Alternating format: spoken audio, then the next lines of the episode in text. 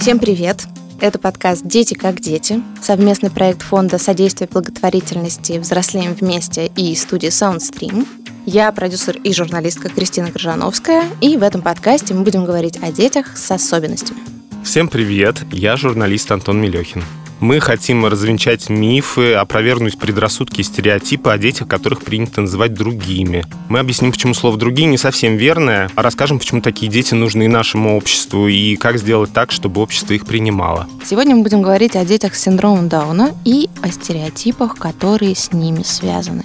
И у нас в гостях Юлия Лентьева, руководительница направления сопровождения подростков и молодых людей с синдромом Дауна благотворительного фонда Downside Up. Юля, здравствуйте. Здравствуйте. Здравствуйте. Сначала пару слов о фонде. Downside Up больше 20 лет поддерживает семьи, в которых есть дети с синдромом Дауна. В базе фонда больше 11 тысяч таких семей. И фонд делает все, чтобы люди с синдромом Дауна получали полноценное образование, работали на любимой работе и в целом были включены в жизнь нашего общества. Юля, как мы уже сказали, мы боремся с мифами про особенных детей. Поэтому мы построим наш разговор по принципу миф и его опровержение. То есть будем озвучивать некоторые сомнительные факты, а вы нам расскажете, где правда, а где предрассудок. Ну и уточняющие вопросы тоже будем задавать, конечно. И мы начнем с мифа, который, наверное, сопровождает детей с синдромом Дауна и их родителей с самого начала, с самого рождения. Он звучит так. В рождении детей с синдромом Дауна виноваты родители.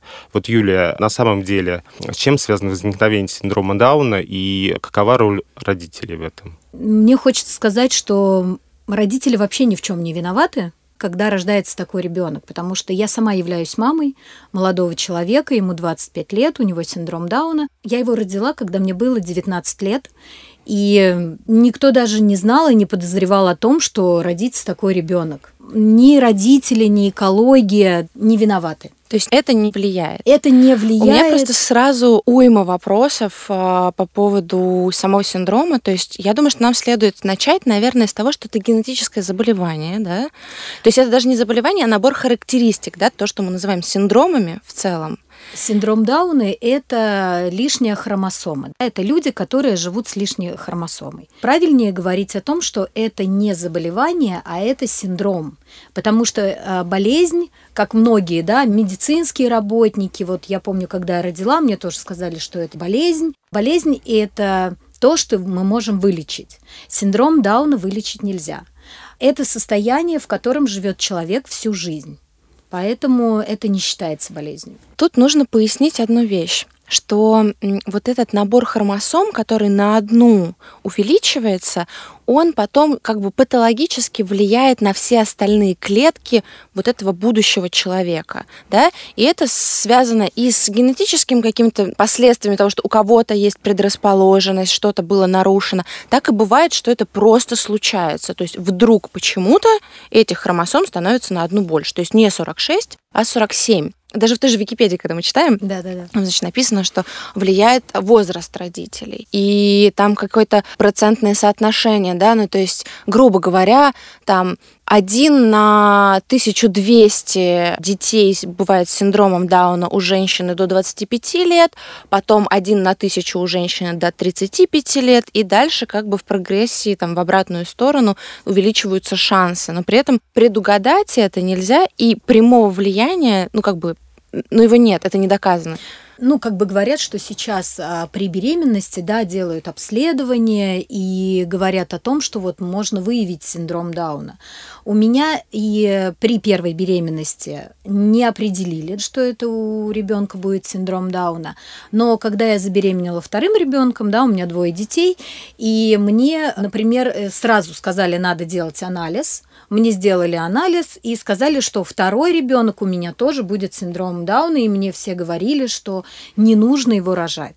Я не стала слушать, ну, потому что вроде бы как первый ребенок уже есть, я знаю, как его растить. И получилось так, что, ну, не, я его родила, этого ребенка, и оказалось, что все хорошо, что ребенок без инвалидности. Интересен такой момент, что, во-первых, диагностировать ну, прям точно нельзя. Во-вторых, мне кажется, ну, прошло время. Вот сейчас какие-то есть наработки новые при диагностике вот в перинатальный период какой-то? Сейчас делают скрининги, берут околоплодные воды у мам, да, которые вот делают УЗИ различные, да, там на 11 неделе беременности делают УЗИ и смотрят на состояние плода.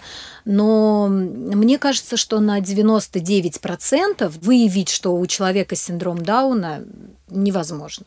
Ну вот вы сказали, что многие люди, и в том числе врачи, если я правильно понял, отговаривали вас рожать второго ребенка, предполагая, что он синдром Дауна. Я так понимаю, что они исходили из такого стереотипа, что семьи с таким ребенком несчастны.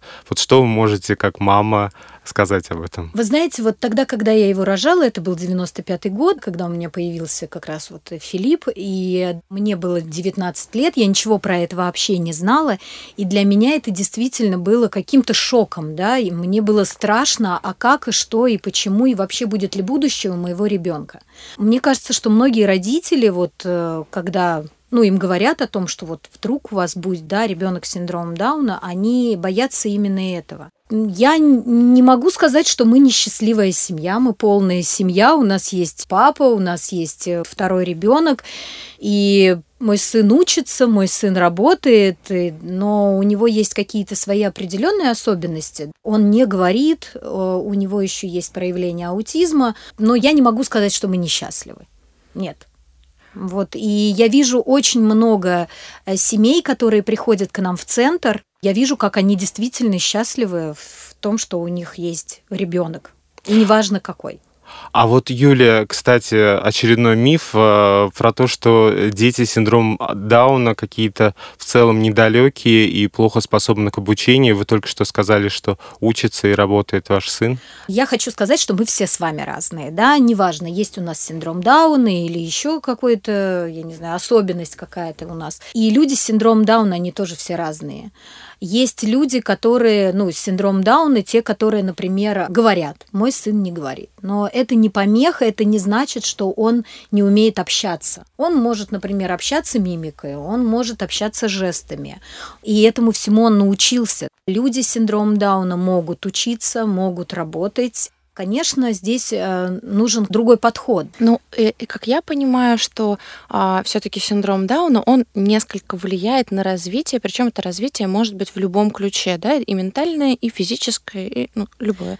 То есть то, что доступно многим здоровым детям, а многим и недоступно, это тоже важно, то же самое доступно или недоступно а, человеку с синдромом Дауна просто может требовать большего времени и внимания. Да, да, я согласна, да, что человеку с синдромом Дауна требуется чуть больше времени для того, чтобы чему-то научиться. И это какие-то, может быть, повторения, которые должны быть в его обучении, но человек с синдромом Дауна не является необучаемым.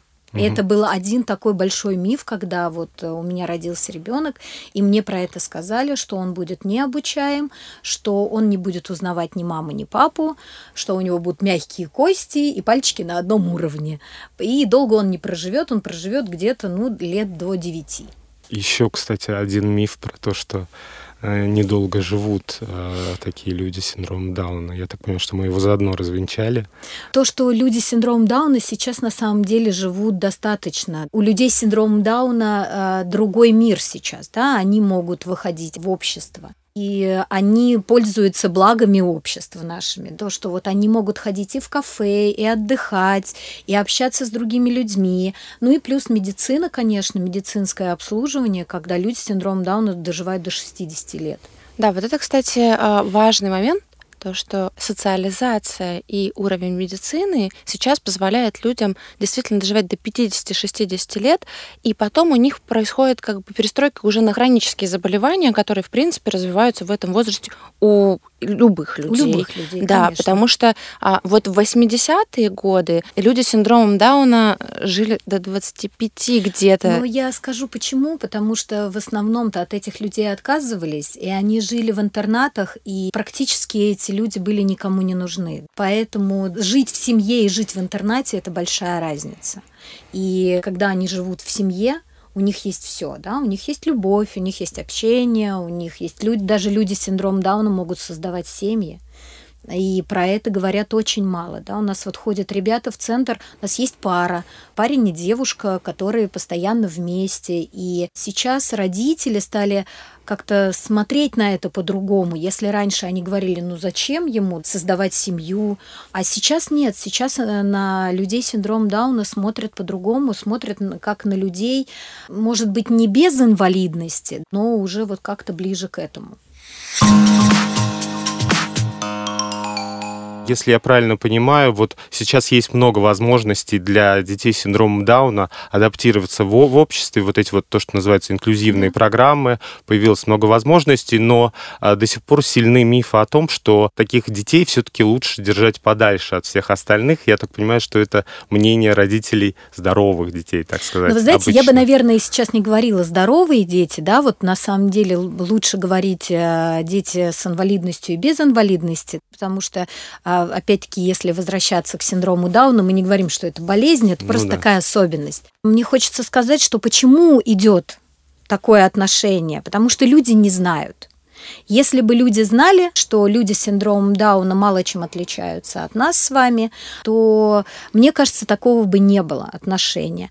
И вы правильно сказали, что это в основном идет от родителей, потому что сами дети, когда они общаются с детьми с синдромом Дауна, они, в принципе, не видят разницы. Они с ними общаются на равных понятно, да, что люди с синдромом Дауна кажутся как дети. На самом деле это не так, и очень хочется, чтобы все относились к ним именно на равных. Если моему сыну 25 лет, то я отношусь к нему так же, что ему вот 25 лет. Я с ним не сюсюкаюсь, даже если а, есть такие у нас девушки, которые ходят к нам в программу, и в программу трудоустройства у нас есть девушка, она небольшого роста, и все считают, вот она приходит в какую-то компанию, да, она проходила у нас практику, и все с ней вот начинают, ой, ты моя хорошая, ой, там, и все ее считают за маленькую девочку. А вот скажите, пожалуйста, Нужно ли нам каким-то образом так конструировать среду, чтобы разделять детей в обучении, или наоборот, нам нужно э, подстраиваться под детей с особенностями, так скажем, во время обучения? Я просто знаю, что есть вот двойные программы, да, когда разные классы, э, дети с синдромом Дауна учатся в одном классе, дети с, э, здоровые, так скажем, в другом mm-hmm. классе, и они там пересекаются только на прогулках или вообще учатся в разных заведениях и не пересекаются. Ну вот э, то, что вы сейчас сказали, это вроде бы как инклюзия.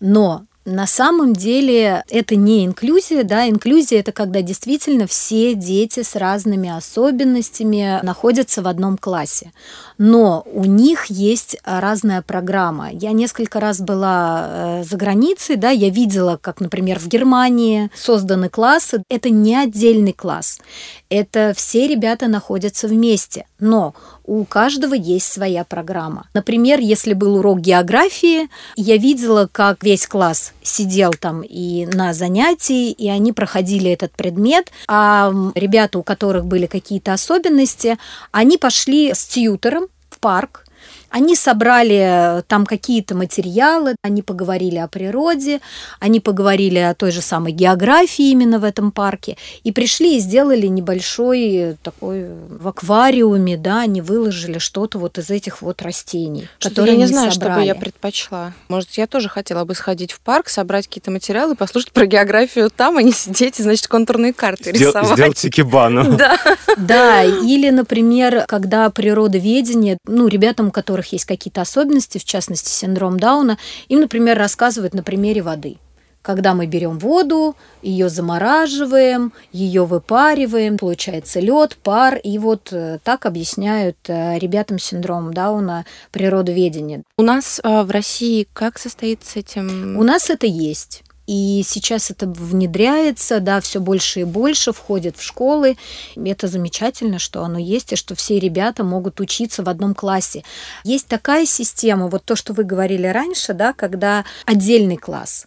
Но из этого отдельного класса ребята могут приходить вместе со всеми ребятами на какие-то отдельные предметы. Да? Это сначала это музыка, физкультура, рисование, а потом это может быть вот действительно у ребят с синдромом Дауна или у ребят с особенностями есть своя программа, есть свои учебники, по которым они учатся. А если мы говорим не про обучение, а вообще про жизнь, насколько самостоятельны такие дети и взрослые люди в обычной жизни, насколько они зависят от помощи окружающих? Но помощь окружающих на самом деле нужна.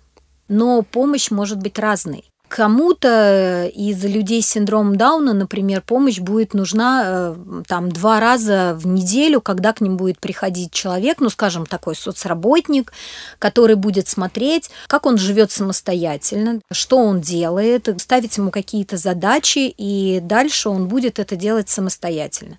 Он будет к нему приходить, спрашивать, а оплатил ли ты счета, как бы, да, вот что ты сделал из того, что было сказано.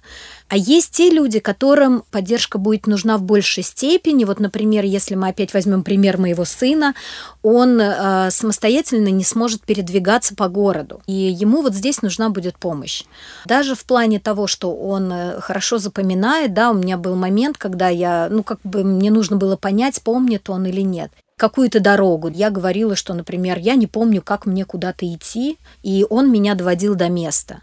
Но все равно, э, там, например, сесть в автобус, чтобы водитель подождал. Мне кажется, что мы должны быть как-то более лояльны к этим людям, потому что есть люди, которые медлительные, есть люди, которые пошустрее, и это мы с вами, да, можем быть такими же. Сопровождение, например, нужно на рабочем месте, это обязательно. Это может быть куратор-наставник, который может подойти к нему в течение рабочего дня один раз, а, дать ему задание и смотреть, как это задание было сделано. А работать люди с синдромом Дауна могут абсолютно независимо? У них собственная профессия, может быть, свое рабочее место и так далее? При поддержке люди с синдромом Дауна работать могут и они вообще могут работать. И это такие обязанности, когда, например, нам с вами не очень хочется их делать, да, это, например, постоянно что-то упаковывать или перебирать какие-то бумажки, складывать, или, ну, я не знаю, подмести лишний раз пол, или складывать одежду в магазине. Для нас это скучно. А у них хорошо получается. А у них это хорошо получается на самом деле. Мы трудоустроили молодую девушку а, в магазин модной одежды и э, отпаривать одежду. Вот э, у директора магазина была такая проблема. Она говорит, у нас так много одежды, ее нужно отпаривать, у нас не хватает рук для этого, сотрудники это не успевают делать. Наша девушка справляется с этим замечательно. Я бы еще сказала, что, вероятно, не хватает и терпения в том числе, а специфика действительно людей с синдромом Дауна, они очень методичны и последовательны, да? и их не утруждает рутина. Они просто рады делать хорошо и с каждым разом лучше, лучше и лучше. А я отмечу, что мы таким образом опровергли очередной стереотип и миф о том, что э, люди с синдромом Дауна совершенно не способны работать самостоятельно и приносить реальную пользу обществу, быть частью рабочего процесса. Есть еще один миф о том, что дети, в данном случае мы можем говорить вообще про людей, а люди с синдромом Дауна всегда радуются, что они все таки солнечные и не испытывают никогда негативных эмоций. Это один из самых больших мифов, и если, например, даже посмотреть, очень много общественных организаций, да, которые занимаются людьми с синдромом Дауна, они называются солнечные, там дети, солнечные люди, ну как-то всегда присутствует в названии слово солнечный. Мое мнение, и не только мое, но и моих коллег, что люди с синдромом Дауна разные. Может быть, они улыбаются больше, чем мы с вами, потому что они немножечко по-другому воспринимают этот мир они более открытые, это люди, которые, ну вот я тебя увидела, мне, ты мне понравилась, и я тебе скажу об этом, да, мы где-то спрячем свои эмоции и не будем про это говорить. А они могут, вот увидев тебя на улице, подойти э, что-нибудь у тебя спросить и сказать, ой, ты такая хорошая, ты так мне нравишься, у тебя такая хорошая прическа, ты такая вообще крутая. Может быть, это связано именно с этим, но вообще у людей с синдромом Дауна бывает бывает и плохое настроение, они бывают грустные, и они иногда злятся, и они иногда упрямятся, и им не нравится делать то, что, например, им не нравится, да, и они об этом говорят. Поэтому нельзя говорить о том, что люди с синдромом Дауна всегда солнечные, всегда радуются, и улыбка не сходит с их лица. Да, и вот этот стереотип, он даже подстегивает э, работодателей, потому что у нас был опыт, когда нам тоже большая компания предложили э, взять на работу девушку с синдромом Дауна, чтобы она стояла и улыбалась гостям я не знаю, там 4 часа человек с синдромом Дауна работает, и 4 часа он должен стоять и улыбаться. Не самая простая задача, надо сказать, для многих. Это правда.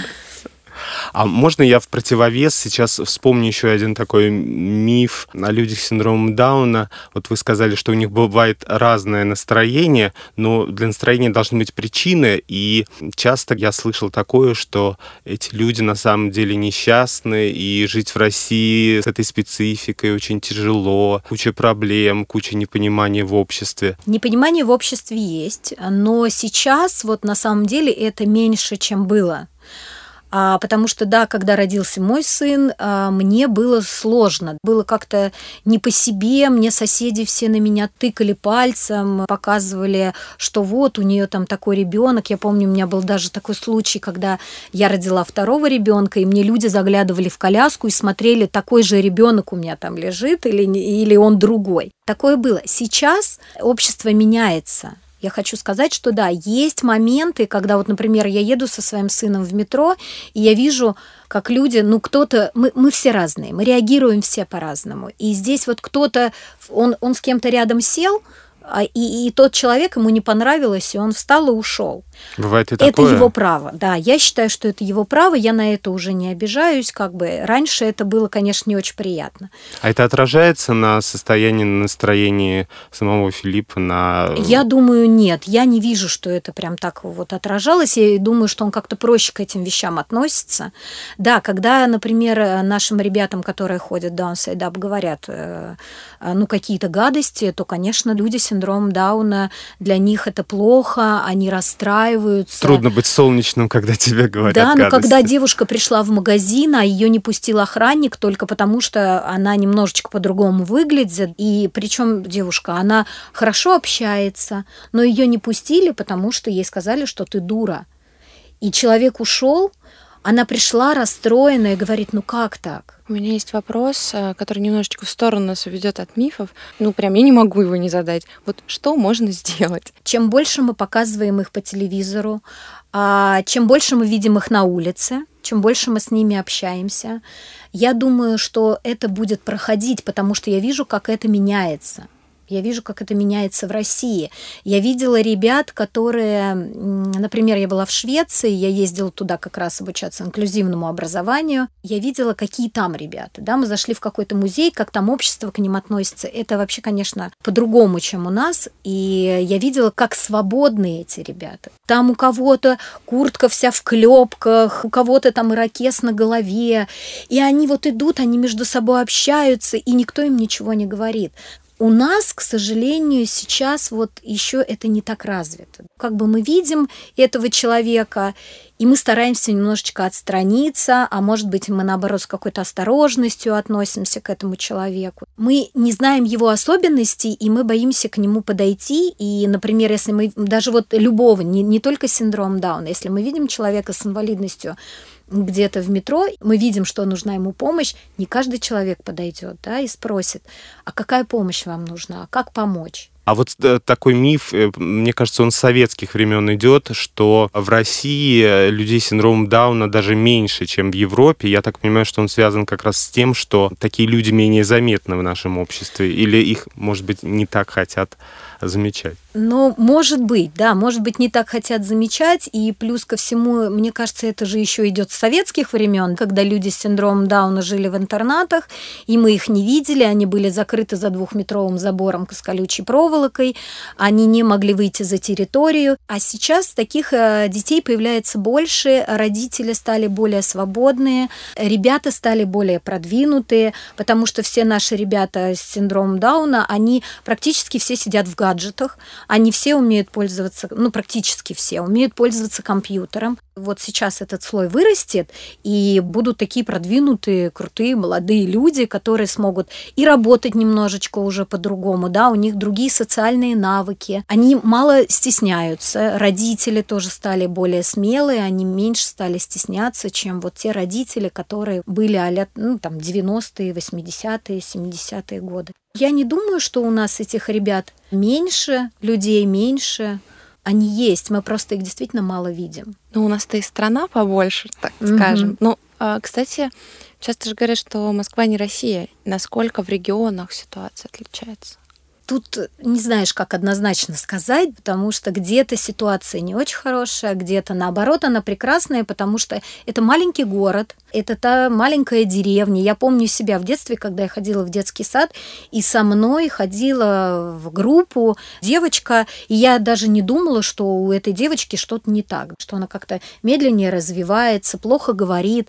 А потом, когда я уже выросла, мне стали говорить, что вот э, у этой девушки есть инвалидность и ментальная инвалидность. И вот маленькие города, здесь, может быть, даже есть плюсы, когда ребенок э, с ментальной инвалидностью, он может пойти в школу, он может пойти в детский сад, он э, также может устроиться на работу где-то недалеко от дома, и поэтому вот здесь ситуация может быть даже чем-то лучше. С другой стороны, э, может быть, где-то педагог не знает, как учить. Есть случаи, когда, например, не принимают ребенка в какой-то там, я не знаю, сельской школе, но его не принимают помогают, потому что педагог не знает, что с ним делать. Но сейчас я говорю, ситуация намного лучше. И я вот даже просто сейчас вспоминаю по поводу другой страны. Мы со своим сыном ездили в Турцию отдыхать, и я просто видела, кто был русский, а кто иностранец. Потому что когда мы выходили с ним, а, например, шли завтракать, иностранцы все, кто выходили, они его видели, и все к нему подходили, говорили, дай пять, дай пять. И все с ним вот прям здоровались, все. Но когда я видела людей, которые опускали голову и глаза и проходили мимо, я сразу понимала, что это все-таки русские люди приехали отдохнуть. И все-таки я бы хотела закончить на классной ноте. Говорят же, что если одно поколение чего-то добивается, ну, допустим, если я сортирую мусор, то мои дети будут сортировать мусор, да, да? и это станет привычкой. Вот э, есть развитие в России тоже. И есть, сейчас, конечно. Да, все будет лучше, лучше и лучше. И мы тоже, наверное, поможем. Конечно, этому. многие дети ходят в детские сады, в общеобразовательные, в школы. Я говорю, также сейчас вот начался развиваться проект трудоустройства. Конечно, он идет сложновато, но мы не опускаем руки, мы знаем, что люди с синдромом Дауна могут многое. Давайте каждый из нас сделает вклад в этот прогресс. Ура! Да будет так. Юлия, спасибо, что пришли к нам. Спасибо вам огромное. Спасибо большое. С нами была Юлия Лентьева, руководительница направления сопровождения подростков и молодых людей с синдромом Дауна благотворительного фонда Downside Up. А это был подкаст «Дети как дети». Я журналист Антон Мелехин. Я журналист Кристина Крыжановская. Слушайте нас на всех удобных вам подкаст-площадках, а также на сайте и в приложении SoundStream. Всем пока! Всем пока! Над подкастом работали автор и ведущий Антон Мелехин, продюсер и ведущая Кристина Крыжановская, звукорежиссер Анастасия Мазуренко, саунд-дизайнер Евгений Дударь, редактор Мария Погребняк. Отдельное спасибо за помощь в подготовке подкаста благотворительным фондам «Адели» и «Движение вверх». thank